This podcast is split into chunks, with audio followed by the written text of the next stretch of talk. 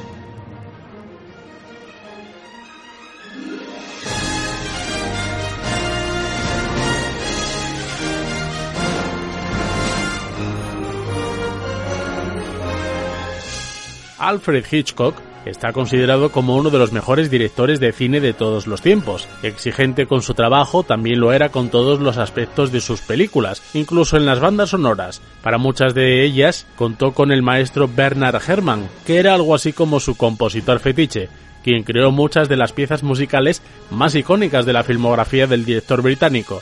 A pesar de que al final no acabaron muy bien entre ellos dos, queda como legado grandes eh, propuestas musicales como la banda sonora de la película Psicosis de 1960.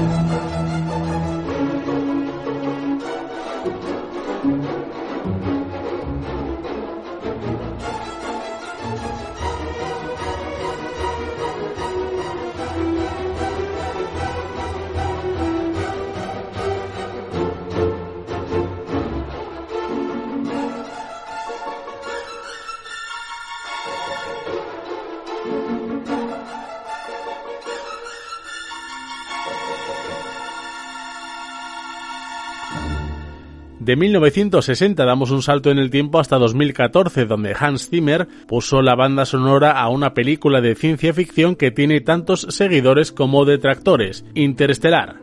Sea como sea, el bueno de Zimmer deja presente por qué es uno de los compositores más aclamados de los últimos años.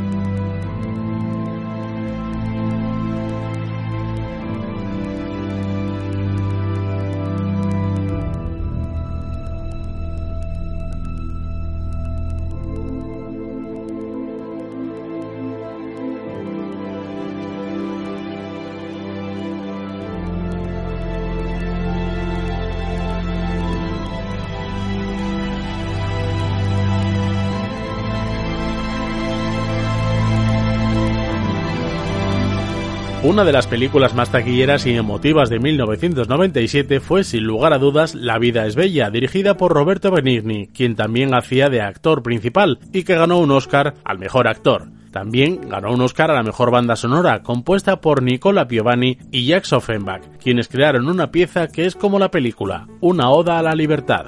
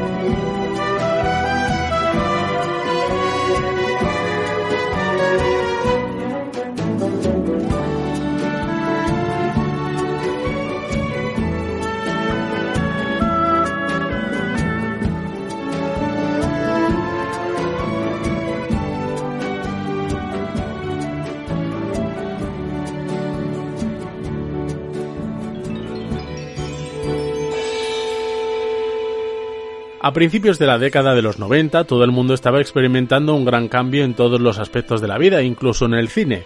Con la llegada de 1991, llegó también una de las películas más recordadas y que hoy en día sigue muy vigente, El silencio de los corderos, dirigida por Jonathan Demme, quien confió en Howard Shore para la banda sonora.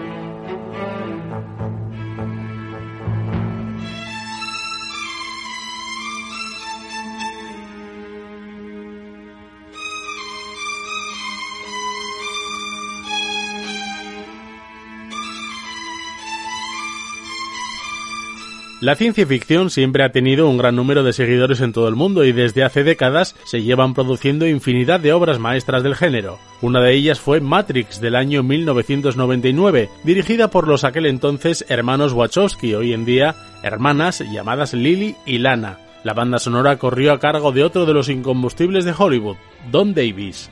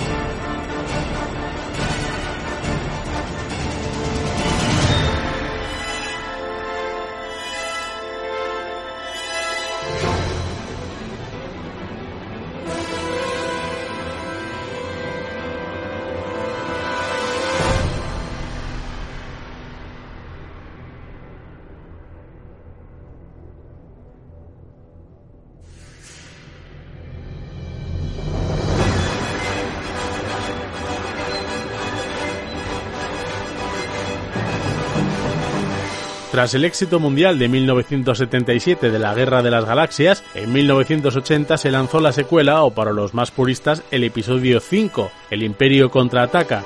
En este caso, el mágico John Williams volvía a hacerse cargo de la música y consiguió crear una de las bandas sonoras más recordadas de la historia.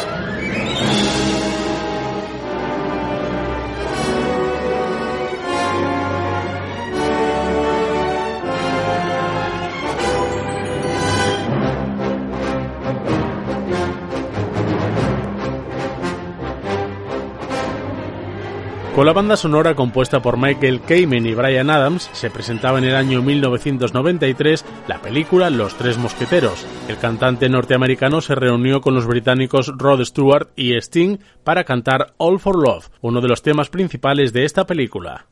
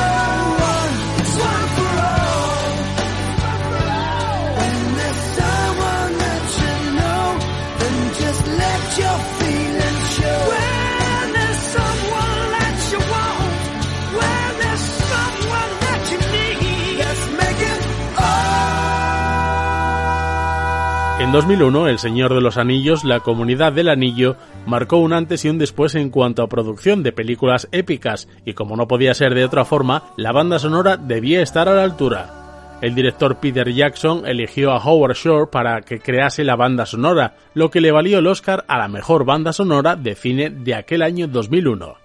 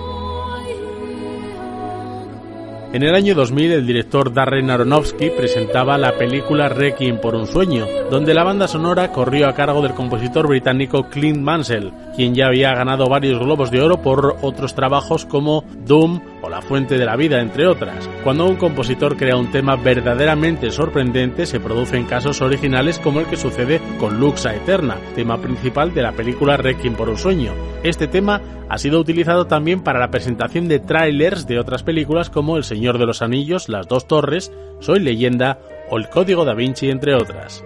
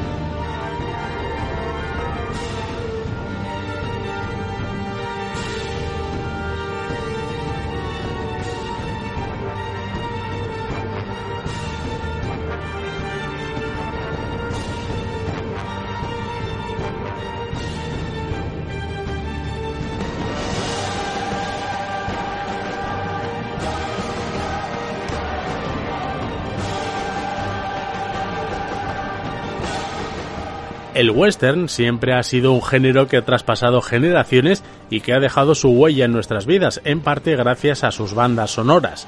Si de música y de western hablamos, no quiero olvidarme de uno de los grandes pesos pesados de la composición, el genial y desaparecido ya Ennio Morricone. Una de sus obras más conocidas de este género fue la de El bueno, el feo y el malo, película del año 1966.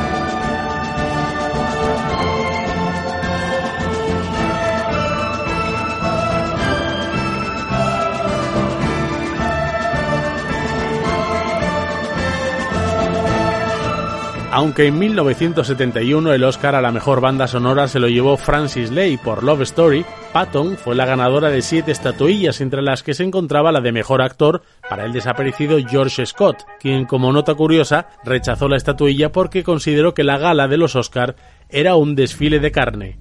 Aunque la banda sonora no resultó ganadora, no hay duda de que Jerry Goldsmith hizo un buen trabajo.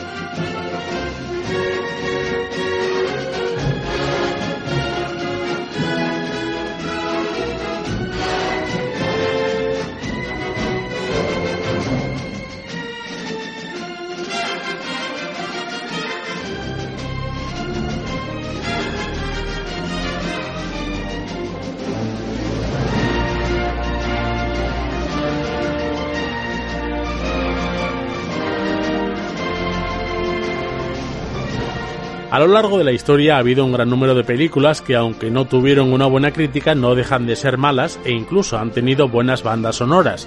Una de ellas es El final de la cuenta atrás, película bélica en la que todo gira en torno a una paradoja en el tiempo y donde el portaaviones más moderno de la flota norteamericana aparece en la zona de Pearl Harbor tras una especie de tormenta y lo hace unos días antes del ataque de los japoneses. Para esta película de 1980, el director Don Taylor confió en el buen hacer de John Scott para su banda sonora.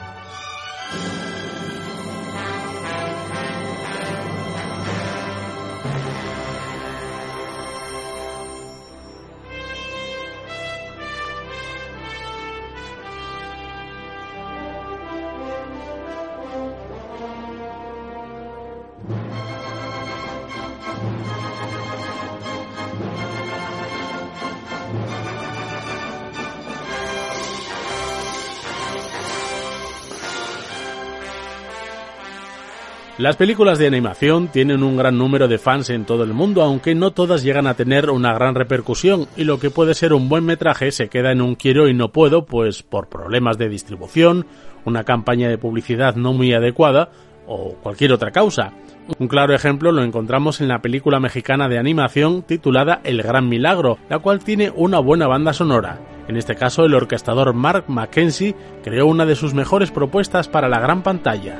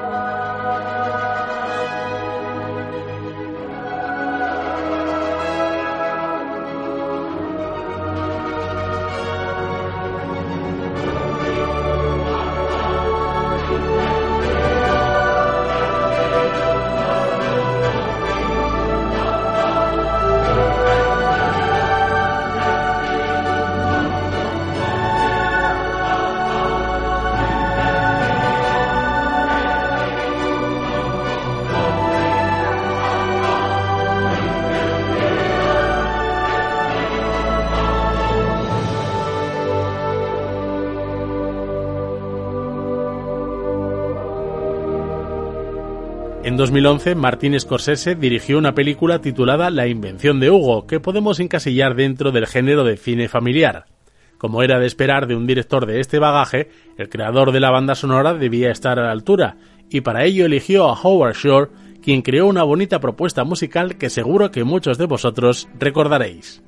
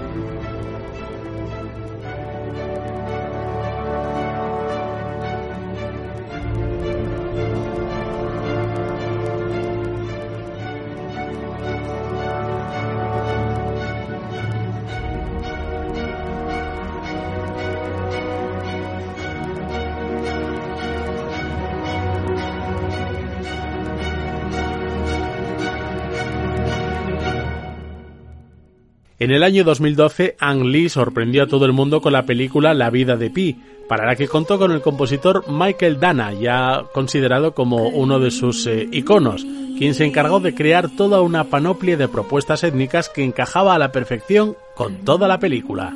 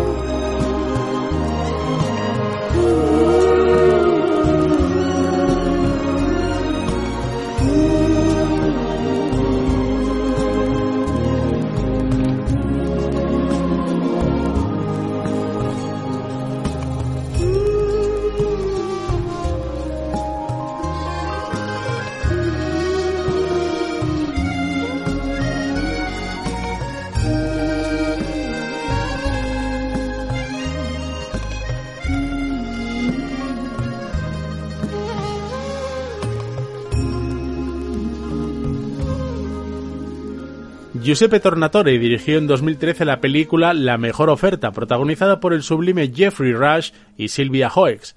El genial Ennio Morricone, alejado de los clásicos western, fue el encargado de crear la banda sonora para este metraje.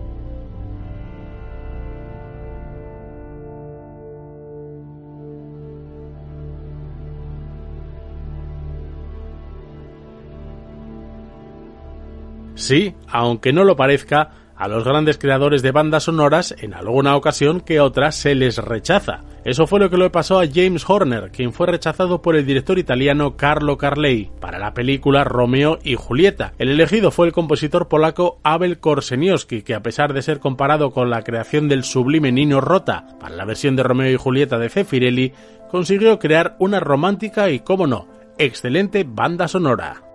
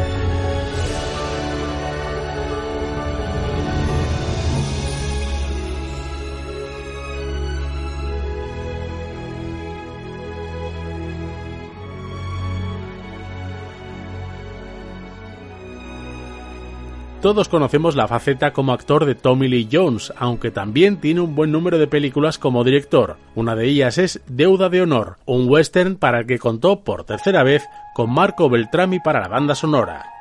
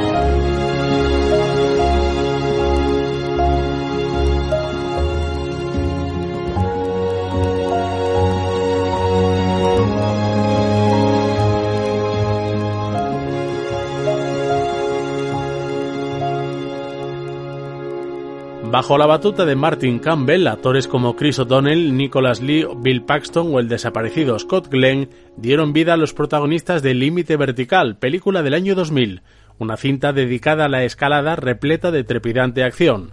Como no podía ser de otra forma, debía tener una banda sonora estupenda, y en este caso el elegido para crearla fue James Newton Howard.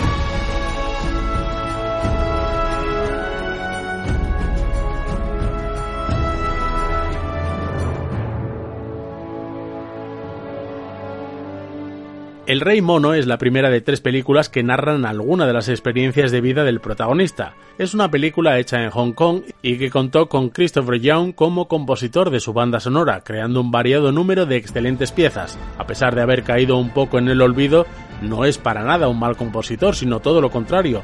Hemos podido escuchar sus trabajos desde hace bastante tiempo en películas como Hellraiser, Pesadilla en Elm Street, El Núcleo o Spider-Man 3, entre otras, aunque en el caso del Rey Mono podemos hablar de uno de sus mejores trabajos.